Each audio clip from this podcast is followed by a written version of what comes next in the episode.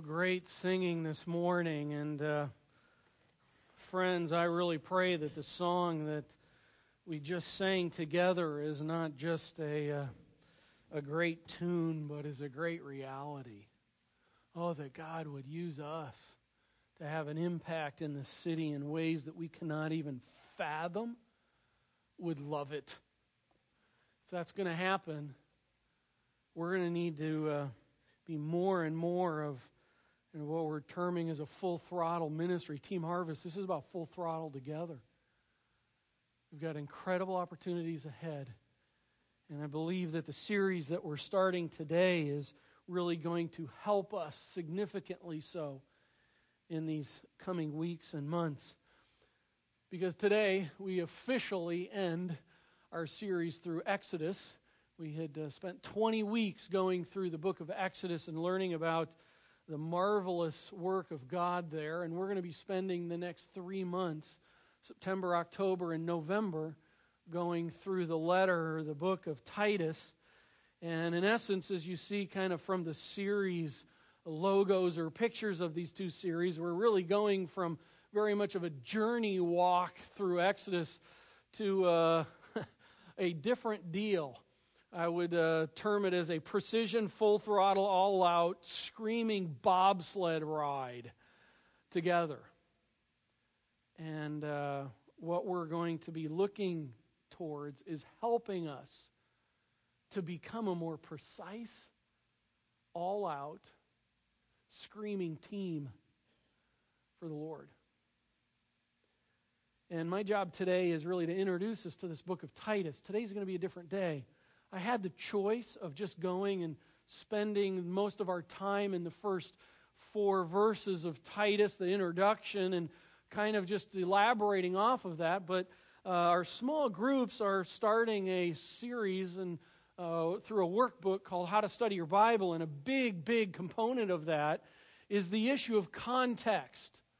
And so often we become poor students of the Scripture when we are poor students of history relating to the time of the writing of Scripture. And we go and we jump in without understanding what's been going on. And so we do a poor job of actually applying biblical truth to real life the way that it was intended. So, so much of my job today is going to be an information job for you today. Try and make it fun and enjoyable. But uh, today's an information day and less about a, a verse by verse day. We are going to cover the uh, first four verses of Titus, but at the very end of our time together. Uh, so, what I'd like to do is like us to begin with some visuals. I'm a very visual guy, and I think they really help us. So, uh, I want to bring up a satellite picture here of the Mediterranean Sea region. I love satellite pictures. One, because they're really cool. Um, and aren't they just cool? It just still blows my mind we can do that. Uh, one, it's just really cool. But two, it makes what we're talking about real well, for you to understand, so often we can use in back your Bibles and so forth. I mean, they're helpful tools like maps and various things like that that can be used, but oftentimes they look kind of cartoony. And we get this idea that Bible stuff is kind of like in a past cartoony world. I live in real world. I don't get the connection. Uh, I love them because they help make this reality. Listen, we're talking about real people, real places, in real time. Okay? So, as we look at this, the area that I've highlighted in yellow there, that's where we've come in Exodus. We've been down in the land of Egypt, the, the Red Sea, the, uh, the Sinai region there, kind of to the right, and actually to the right and a little bit off of that is the land of Midian area. That's where we've been the last 20 weeks um, in that time period. And week after week, we've seen God show himself big. And at the end of Exodus, in chapter 40 last week, we saw how about 1445 BC, or in that area, uh, Exodus 40, they're over here in this land uh, outside of Egypt, and the tabernacle was built. Listen, God's glory was dwelling among these former polytheistic slaves who were not real, true worshipers of Yahweh. But a big God did a big work showing himself big all the way to the place to where they're at a big deal point. And the big deal point here, what I love about Exodus 40, is it kind of, I left there on purpose. Uh, we didn't complete the story. It goes on in the story. But part of Exodus 40 has this tension to it. It has this feel that there are God's people sovereignly pulled out by His grace. Uh, pulled together, taught things, learned things, and then there they build the tabernacle, and the glory of God dwells among them. And the tension is, is now what are they going to do? God has brought a people together and put them at a place. They're positioned, and there's so much potential opportunity ahead. I love it because it leaves this tension of what's going to happen from there. And I love leaving it at that point and jumping to Titus because there's so much similarity. What's God going to do with them? Well, we travel from the tabernacle and we go to the island of Crete. On the satellite picture, it kind of looks like there's two islands there. Actually, there's one. I'll bring one up here in a little while. But uh, that's actually clouds that are over the island. So it's a lower, lower portion of that. But Crete is an island that is in the Mediterranean Sea. It's south of Greece, south of Turkey. And I want for us to understand that there's been a lot happening since the tabernacle and 65 AD in Crete. Like we could call it 1500 years ish. And there's a few things that have taken place during 1500 years. Let me just remind us of some of those. Why? Because, folks, I think there's oftentimes a tendency when we jump around in the scriptures to forget the fact that God is moving time in a plan. We're not just jumping from a random event to another random story event. This is God's timeline. A sovereign God is moving all things to where he wants them to be going. Let me just remind you of a couple things that have taken place in the last 1500 years. Things like the people down here encamped around the, the, the fence, the portable fence. Uh, the Israelites did conquer the promised land and go in. At least the next generation did. Later on, there was King Saul. Then there was King David came to the scene in the Davidic kingdom, high point of all of, kind of, if you will, Jewish history. The Davidic kingdom is there, and Solomon comes on the scene. Uh, and he builds the temple. Later on, the temple is destroyed in Jerusalem. We have the ministries of Elijah and the ministries of Isaiah and Jeremiah and Daniel and so forth. There's a new temple that's built. Esther's on the scene, Malachi's on the scene. The Old Testament concludes. How was that for a quick run? Old Testament concludes. And then we come into what's called 400 years of silence. It's the intertestament time. It's the time between the Old Testament and the New Testament. And God is silent prophetically for 400 years. Where did he go? He's there. But God is working during this period of time, and period, part of this period of time includes Alexander the Great coming on the scene, and God using him sovereignly, literally, to reform almost the face, face of the known world at the time, bringing them together in pretty much a common language and so many cultural commonalities, road transportations, and things were being constructed and built, and the world was changing dramatically during that period of time. Why? Bada bada bada bum, because King Herod came on the scene, and then Jesus.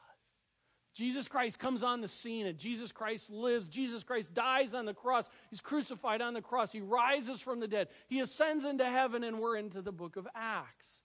In Acts, we see in Acts chapter 2, the Holy Spirit comes and descends and uh, fills the people there, and they're able to begin proclaiming the good news of Jesus Christ.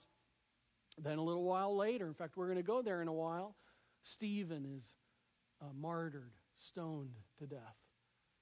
And then a little while later, a man named Saul comes to know Jesus Christ. His name's changed to Paul, and he begins going on some missionary journeys. He goes on one missionary journey, two missionary journeys, three missionary journeys. And then later on, he's arrested, taken to Rome. And then he's freed. And it's about 65 AD. How was that for 1,500 years?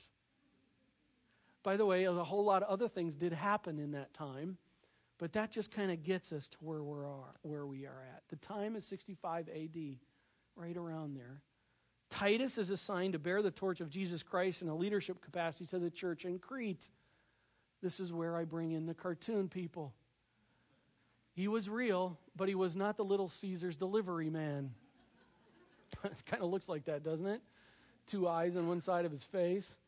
Um, Titus is on the island of Crete, as well as along that, his counterpart, his ministry partner, Timothy, is further up north in Ephesus, right in the region of Turkey, modern day Turkey. Off to uh, your left is Paul. Paul is off the map um, in an area. He is actually on his way towards uh, Greece, towards Nicopolis. He's either on his way or he's in Nicopolis, and Paul is writing. He actually writes a letter to Timothy called First Timothy, and then he writes a letter to Titus called. Isn't it original? You know, he's writing these letters from there. That puts us on the scene. This is the setting that I want for us to begin working from today. Now, for me, there's four questions that this comes out, or four items I want to spend our time with today, because as I said, this is a getting a grasp of what, as we jump into Titus in coming weeks, what's going on, what's the context. There's four things I want to talk about. One, I want to talk about who is Paul. I want to talk about him because I know there's a number of people here uh, who may say, uh, you know, I know Paul, I know his story. But I also want to tell you, and I love this fact, there's a number of people here who are kind of like, I don't even know the story of Saul or Paul. And I want to tell you, I love the fact of that. So we're all going to together, we're going to catch up and be it so we're at the same place with who Paul is. We're going to talk about Paul, we're going to talk about Titus, we're going to talk about the island of Crete, and we're going to be talking about this letter that shot over here to him. So four things Paul, Titus, Crete, and the letter. What are the four things? Very good. Let me pray and we're going to go. God, thank you so much for the working of your hand in history. You have been there from the beginning. You've carried it through. And you are on the throne today. You are aware we're here. And we love that fact. Help us to be good learners today. May you show through as we look at these individuals. It's not about the individuals, it's about the God of these individuals. In your name we pray. Amen. So, what was the first one? Paul. Grab your Bibles. Let's go to Acts chapter 7. Acts chapter 7. Let's learn a little bit about this guy. Acts chapter 7. We're going to go to verse 58. Acts chapter 7, verse 58 in the New Testament. If you don't have a Bible, we got some people coming around. You can borrow a Bible. We're going to be going to some texts and uh, we're not going to Titus until the very end. Acts chapter 7, verse 58, we want to learn about this guy who we're calling Paul at this point. Verse 58, then they cast him out of the city and stoned him. No, not Paul. We're talking about Stephen. Stephen is a guy who lived at the time, who's proclaiming Christ as the Messiah, and they took him out of the city, called him a heretic, and they heretic, and they stoned him. And the witnesses laid their garments at the feet of a young man named what? Saul. Well, that's not Paul, that's Saul. Okay, well, we got this guy named Saul right at this moment. This, that's the name. People are, these people are laying their garments at his feet. Why are they doing that? Is it because uh, Stephen's a friend of his? Is it because uh, he doesn't know Stephen? Because he just happens to like be there and he's got arms to hold their clothes? Uh, who is this guy? Let's take a look. Verse 59 And as they were stoning Stephen, he, Stephen, called out, Lord Jesus, receive my spirit. And falling to his knees, he cried out with a loud voice, Lord, do not hold this sin against them. Wow. And when he said this, I love this, he fell asleep. Hey, listen to me. Good reminder. Death does not equate to done, death equates to transfer. That's what this is saying. When Stephen died, he's not done. This is about transfer. That's why it says he's asleep. Well, that tells us a little bit about Saul. He's there at the stoning of Stephen. Let's learn a little bit more. Go over to the right to Acts chapter 9. Acts chapter 9, verse 1. We're going to learn exactly the mindset of this boy, this dude named Saul.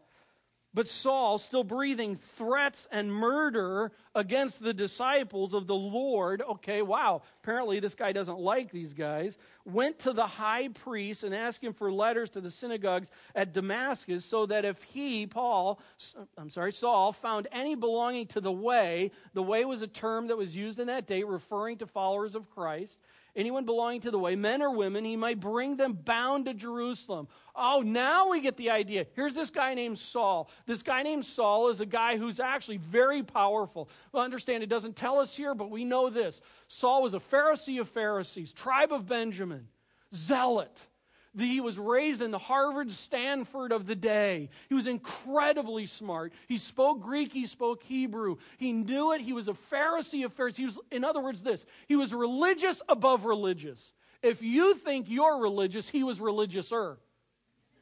Okay? That's basically what he says. You can go to Philippians chapter 3 and take a look, and he tells about this is what I was. Listen, it's not about being religious. Paul was about being religious. That's who he was. And he was such a zealot. He was such a religious man as a young man that he had was condoned and affirmed and given the authority by the high priest of the day to go to Damascus to find people who were followers of Jesus Christ. Men, women, didn't matter. Grab a hold of them, take them in because to them they were heretics because they proclaimed that Jesus was the Messiah and to the high priest that was heresy because they did not see Christ as the Messiah. And so he's going, grabbing them, taking them back. But a little thing happened on the way. Let's read about the little thing because we want to learn about question number one is who is Paul? By the way, Saul turns into Paul. Okay? So when I'm jumping back and forth, if you don't know that, that's what's going on. Saul's name later on is changed to Paul. Let's pick up verse 3. I'm going to read about 20 verses here to get the story. Now, as he went on his way, where was he going? Very good. He was approached, he approached Damascus, and suddenly a light from heaven flashed around him. Boom! And I don't have the sound effects for, for that one this week. And falling to the ground, he heard a voice saying to him, Saul, Saul, why are you persecuting me? And he said, Who are you, Lord? Oh, by the way, that comment right there is actually very important because Saul knew that this was more than just his buddies with him playing a joke. He knew that this was more than a human. This was a divine moment. This was the kind of moment. Here's this guy. Understand, he's religious. And there he is. This thing takes place, and he's like, Lord, what? Okay, this is a divine moment. He knows it. And he said, as he said, Who are you, Lord? And it responded back, I am Jesus. Get out of here. I am Jesus, whom you are persecuting, but rise and enter the city, and you will be told what you are to do. And the men who were traveling with him stood speechless. Oh, by the way, the men traveling with him were not the kind of men who were Jesus followers. They were going along with him to help grab people to take them back. We don't know what happened to them, but uh, uh, uh, I wish I knew what happened to those two guys. The men who were with him, or two or however many, stood speechless, hearing the voice, but seeing no one. Spooky. Saul rose from the ground, and although his eyes were opened, he saw nothing. He was blind. So they led him by the hand and brought him into Damascus. And for three days he was without sight, neither ate nor drank. Three days. Listen, during this three day of time, this was a time to, in essence, hey, sit in the corner and think about this for a little bit. This was God's divine three day time out for Paul. And what we know about Paul, Paul was incredibly intelligent. This was no buffoon. This was no guy looking for a crutch. This is no little wimpy, sad sack out in the fields, nomad, just trying to figure out and being all weird. This guy was like the next man in line for religious hierarchy and political power. And he sat for three days pondering what had just taken place. This is called a paradigm shift, a whole new worldview. Listen, folks, can you imagine at that moment everything you've been about, everything you have been such a strong, zealous zealot for? You have now become confronted with the fact that it's wrong. Verse 10 And now there was a disciple at Damascus named Ananias, and the Lord said to him in a vision, Ananias, and he said, Here I am. I like the way it talks. Those Ananias, yes, here I am. And oh, it's just me. And the Lord said to him, Rise and go to the street called Straight. I wonder what that street was like. And at the house of Judas took, by the way, this is not Judas of the disciples, a different Judas. The house of Judas looked for a man of Tarsus named Saul, for behold, he is praying, which was not uncommon at all for Saul to have done. And he has seen in a vision a man named Ananias and came in and lay his hands on him so that he might regain his sight. But Ananias answered, Lord, I have heard from many about this man how much evil he has done to your saints at Jerusalem. And here he has authority over the chief priest to bind all who call in your name. He knew what was going on. Verse 15, but the Lord said to him, Go, for he is a what? A chosen instrument. Do not forget that statement until the end. We're going to come back to that. For he is a chosen instrument of mine to carry my name before the Gentiles and kings and the children of Israel, for I will show him how much he must suffer for the sake of my name. So Ananias departed and entered the house, and laying his hands on him, he said, Brother Saul, there's a paradigm shift. Brother Saul, the Lord Jesus, who appeared to you on the road by which you came, has sent me so that you may regain your sight, be filled with the Holy Spirit. And immediately something like scales fell from his eyes. He regained his sight, and then he rose and was baptized. And taking food, he was strengthened. For some days he was with the disciples at Damascus, and immediately he proclaimed Jesus in the synagogue, saying, He is the Son of God. Massive change right there. This was one who was saying that Jesus Christ had nothing to do with God. Understand, Son of God is not child of God, it's not next of kin of God. That's not what it's talking about. The term Son of God is equivalent of, it, is God. That's what the term is understanding to be taught here. Verse 21 And all who heard him were amazed and said, Is not this the man who, uh, being let down from, I'm sorry, Page switch. Who made havoc in Jerusalem of those who called upon his name? And has he not come here for this purpose to bring them bound before the chief priests? But Saul increased all the more in strength. This was one tough dude. And confounded the Jews who lived in, in Damascus by proving that Jesus was the Christ. You are kidding me. This is the story of Paul. And I want to tell you if you're someone who's been kind of wondering or a bit apprehensive or thinking through this whole Jesus God thing, you know what? Good. I'm really glad you're doing that. And you should. And that's a good thing. It doesn't offend me at all. I love it when people are thinking. Why? Because Paul was thinking through. People, listen, Christianity is about truth. It's for thinking people. It's not this crush, wimpy kind of deal. This is about thinking people who see life and see truth and put it all together and come to a conclusion on it. And that's what happened in the life of Saul. Well, that's who Paul was, but it didn't stop there because then later on in Acts 13, uh, Saul, his name changes to Paul, and he and Barnabas go on the first missionary journey. And they leave the area of Jerusalem, Israel, down south there, in the right bottom corner there, and they travel in some of this area and begin telling other people about the risen Christ. Then later on, some years later, there's a second missionary journey, and it goes even further. It extends out even more. Then later on, there's a third missionary journey years later, and it goes back to some places as well as continuing on in some new places. Then Paul is arrested and he's taken to Rome, all these maps, and here he comes up here. By the way, do you see something in the middle there? That is called the island of Crete. And on this, as he's taken to Rome, because Paul says, No, you cannot try me this way. I am a Roman citizen. Take me there. And so here he comes in all this. So he's on his way. And by the way, Crete has a part in this. Paul's arrested and he's taken to Rome. Then he's freed. And Titus 3.12 tells us that either on his way or while he's in Nicopolis, he writes this letter to Titus. Please understand this that everything I just went through from conversion, in essence, to this point, is about 24 years of time. So it's not just like a, a three month expedition time with various things taking place, but this is a 24 year period of time. Paul has been a follower of Christ for some 24 years, proclaiming the gospel of Jesus Christ for some 24 years now all over the known world at the time. That's the person of Paul. Who's the second person we're going to talk about? Titus, that's right, the Little Caesars man. That's probably what you're going to remember it by.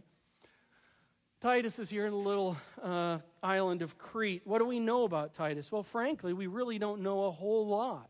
We do know some things, though.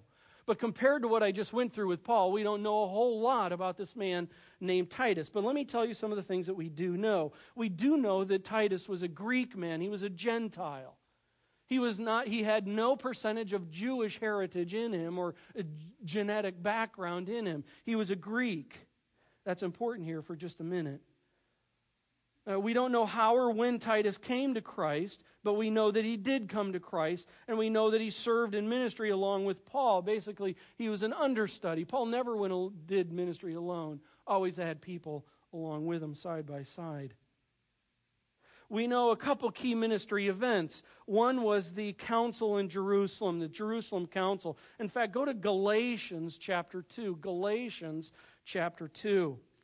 Uh, the Jerusalem Council is explained in Acts 15, but I want for us to key here. This was a council where key leaders, key uh, leaders of communicating the gospel of Jesus Christ were getting together. And we must understand in this day and age, with the time of Christ, uh, his resurrection and ascension and uh, with the Spirit coming in and so forth. This is a transition time. People alive at that time were alive before Christ came, and they're alive after Christ came. And there's this whole process of theology transition.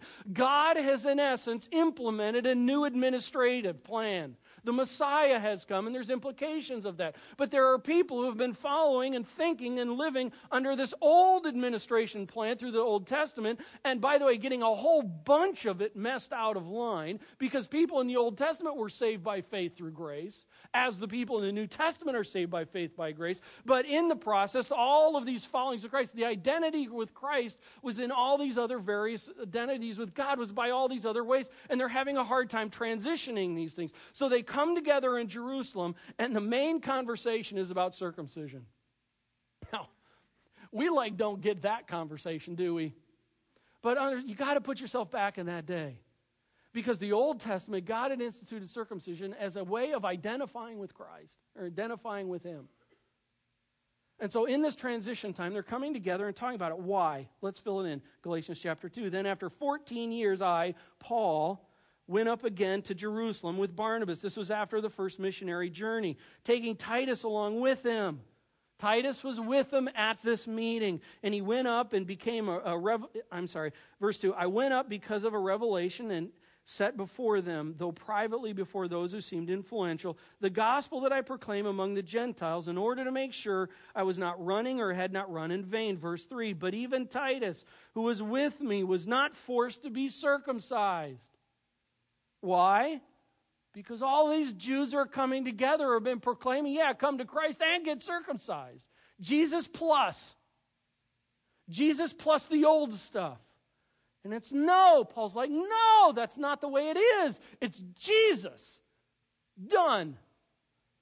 Let's keep reading. But even Titus, who was with me, was not forced to be circumcised, though he was a Greek. Verse 4 Yet because of false brothers secretly brought in, who slipped in to spy out our freedom that we have in Christ Jesus, so that they might bring us into slavery. We know about the slavery from the last 20 weeks in Exodus. Verse 5 To them we did not yield in submission, even for a moment, so that the truth of the gospel might be preserved for you. What is that?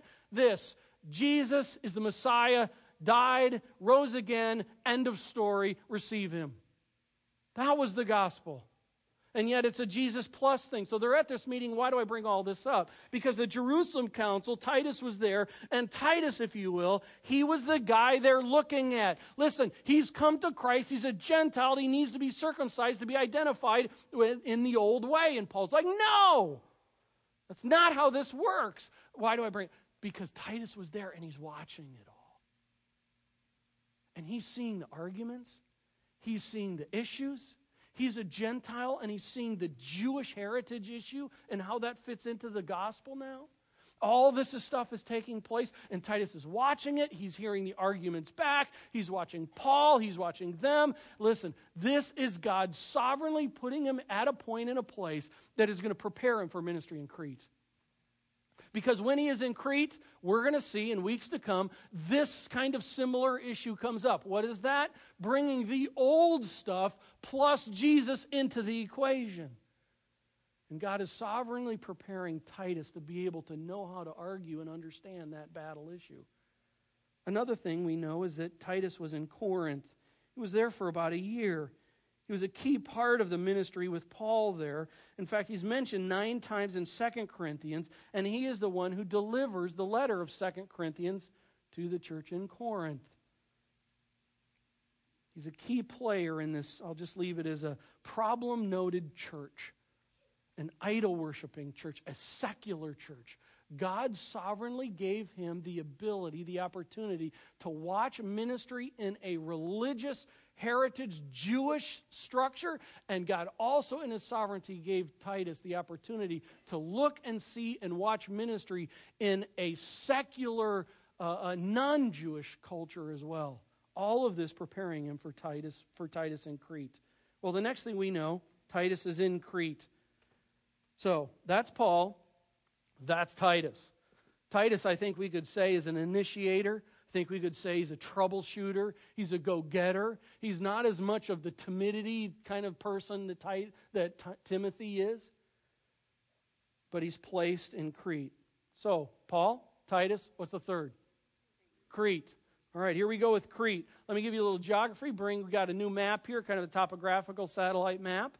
And you can see on it that the island of Crete is a pretty mountainous territory. There's about uh, uh, there's a number of the peaks are over 8,000 uh, foot sea level, which means they're pretty significant. Number of them are uninhabitable. So you have these people living there. Now you go back in 64 AD and you say there's this island off of Greece and Turkey. These are probably people that are uh, out there on, uh, on their lounge chairs on the beach, uh, eating pineapple, drinking out of coconuts and uh, what is it, body surfing or whatever you call it, doing that kind of stuff. I want for you to understand that was not the situation that was there. These people were actually quite advanced people. In fact, in 3000 BC, for the next 2,000 years, the people on the island of Crete were incredibly successful. These were real go getter people. Even way back at that time, they were known all over the world, actually. They had built colossal palaces. In fact, some of those palaces we have uh, uh, relics of today that, that in it they think were either taken out by volcano or earthquake. But we have some of these colossal palaces for in the day that were built. These people were known for metalworking, for jewelry. They were known for just a variety of various things that they had. They shipped them all over the world. They were skilled. They were artisans.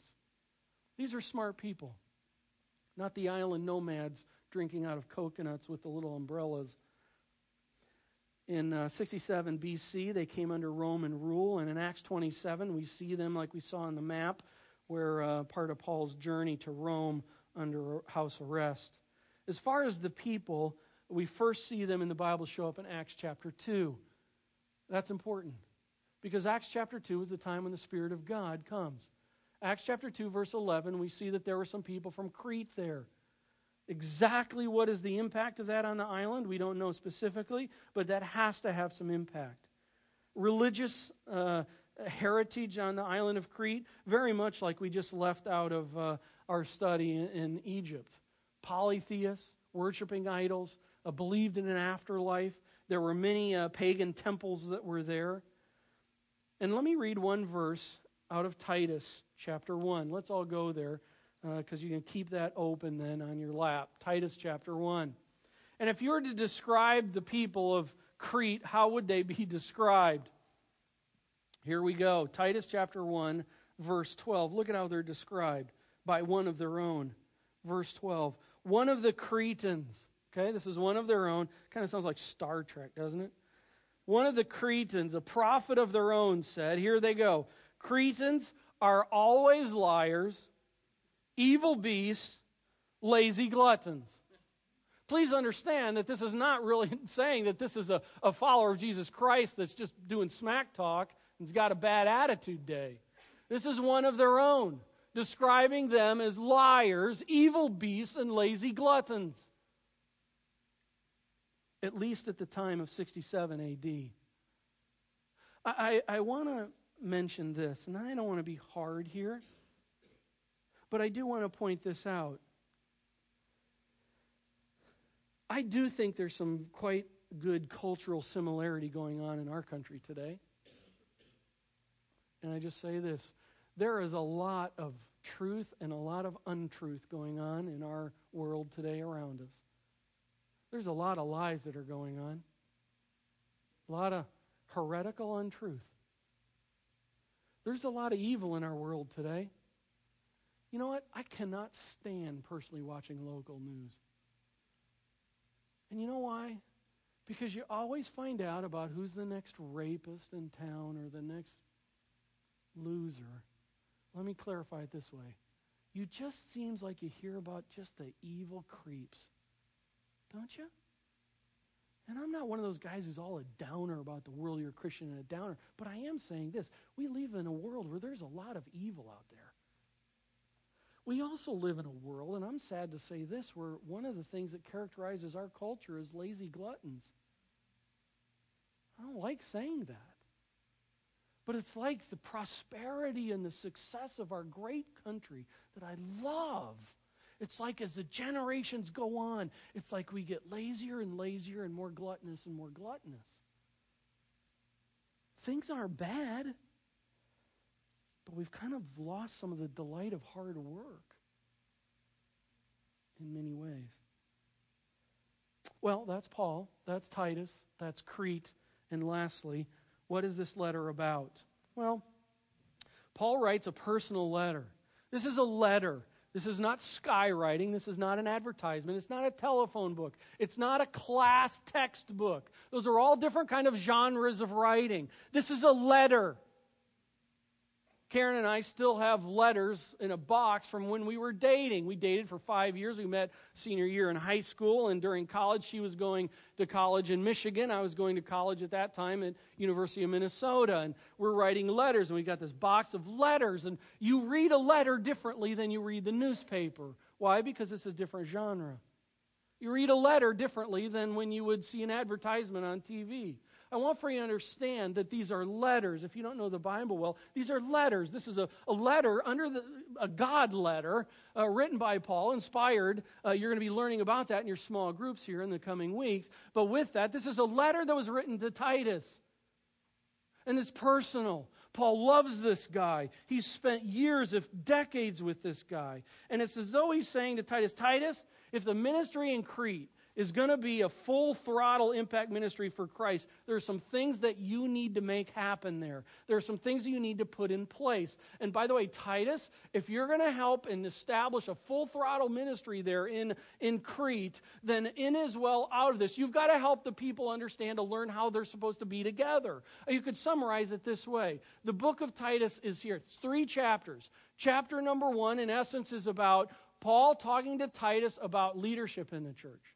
Chapter 2 is Paul talking to Titus about life in the church. Chapter 3 is about Paul talking about Titus about the church living in its world. How to do that, being effective with that, and having impact. That's Titus. Paul has been there. He knows they're liars. he knows they're heretics. And he knows there's a great opportunity. Let's do this. Let's wrap our final minutes by reading the first four verses. Today's an informational day. It's just getting started, okay? I want to set the context of what's happening. That's Paul, that's Titus, that's Crete, that's the big picture of the letter. Let's just read the intro and quit. I'm going to make a couple comments here. I may stop while I'm reading. Are you used to me doing that? Mm-hmm. Okay, what's the first word? Stop. Okay, Paul, you now know about Paul. Take everything we've talked about, that's Paul. The guy who hated Christ, hated Christians, thought he was a fake, hated people who believed him, thought they were fakes, until one day on the road to Damascus, not looking for Christ, Christ looked for him and grabs a hold of him. That's the Paul we're talking about. Look at the next words Paul, a servant of God. Oh, there's 20 years of ministry behind that statement of anything he could say about himself. Trained at Harvard, Stanford, Yale. can speak multiple language. I write like a lawyer. That's the way Paul is. In fact, these first four verses are actually one sentence in Greek. That's Paul. Thank you, dude. Paul is a servant of God. Secondly, he says an apostle of Christ Jesus. Basically, he's been given the authority to do what he's doing in ministry by the resurrected Christ himself. He has apostolic authority, and for three reasons for the sake of the faith of God's elect. Listen, Paul is all about the faith. Paul wants people to come to know Christ and to put their faith in him. Paul wants people who have come to Christ in faith to be able to grow in their faith. Paul is all about the sake of the faith. By the way, a number of you, I know, a number of you in reading this are all of a sudden, you see a term in there and it says God's elect, and you're freaking on me. And if you know what I'm talking about, I'm going to talk to you for a minute. Because the question comes out of this is wait a second, he's God's elect. Uh, but but uh, so does God, does, does, does God predestine everything to happen? Do I not have a choice? How can this work? Predestination versus free will. Those of you who know that argument issue, it's a good, good thing. Here's the answer to it yes. Listen, remember what it said in Acts? You are my chosen instrument. Please understand this Paul was not looking for Christ at all. Christ came and grabbed a hold of him. And when we look on this issue, I'm just going to tell you here so that you're aware as we, as we go through various uh, passages of Scripture, when we come to passages that talk about like this, God's elect, guess what I'm teaching? God says that people, He, he elects people. Go to Ephesians chapter 1. It says that he's chosen people. You know what? God's chosen people. Oh, by the way, then when we come across passages like John 1 12, as many as received him, to them he gave the right to become children of God. Or when we come to passages like Romans 10 9 and 10, that says that if you confess with your mouth Jesus is Lord and believe in your heart that God raised him from you will be saved. Well, wait a second. That's talking about you've been chosen in election. The other's talking about free will. And the answer is the scripture talks about both. And I'm just going to tell you where I'm at. Maybe you have a different position on it, but I'm just going to tell you this. The Bible talks about both. I can't fully explain how both of them work, but I do know this. The Bible teaches it that way, so I'm going to teach it that way. Otherwise, go home, get a razor blade, and cut the parts out you don't like. And I am serious about that. And that doesn't fit. I have no problem with this because I know one day when I stand before God and I have my top 10 questions to be able to ask Him, and this is going to be in the top 10. And when I walk away from that conversation, I'm going to go, oh, so that's how it all worked. Here's the only way I can explain it today, and I think I heard this from someone else that has been the best way for me to kind of grab this together, and it's this. From God's perspective, He chose you if you know Christ as your Savior. From my perspective, I chose God. Both work together. Theology, isn't that fun? And maybe for some of you are all we want to go home. Okay, we got to go real quick. For the sake of the faith of God's elect some of you want to egg me or stone me with Stephen.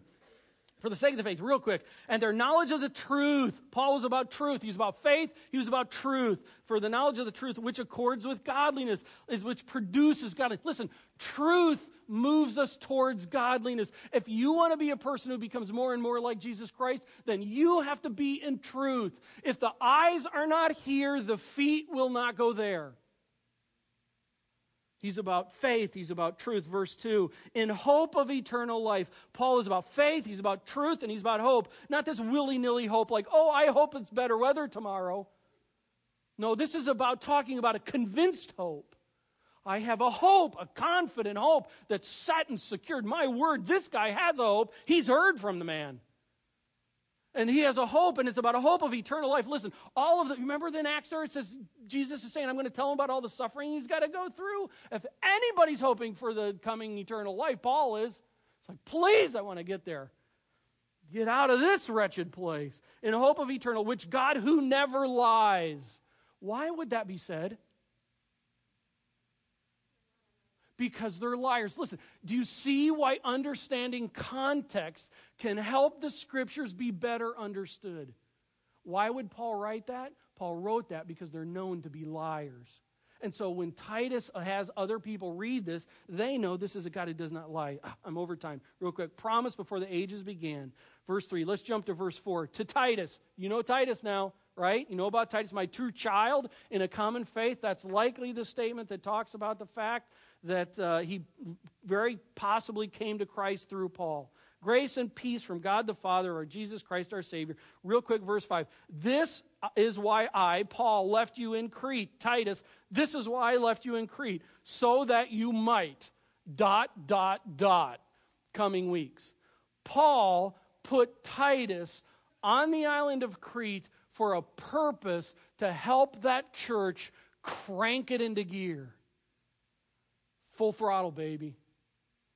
And we're going to be learning in these coming weeks about if we're going to be a kind of church that's full throttle for Christ, growing more and more towards that, we're going to learn from this newer pastor at this newer ministry and for us as well. All right? That's some information. That's Paul, that's Titus, that's Crete, that's the letter. Let's pray. Lord, we thank you so much for the time together. Thank you for your goodness, your patience, your love for us. Thank you that you are you. Father, it's all about you. I pray we would be a church that holds your name high. We are a church that is effective for you. May we be humble. May we be learners. May we put these things into place and in practice we're going to be learning about in the coming weeks. Why? Because we want to have impact for you. This city is a great place for a people like us to be able to proclaim the good news of Jesus Christ and to grow together. Full throttle. Only by your work. In Christ's name we pray. Amen.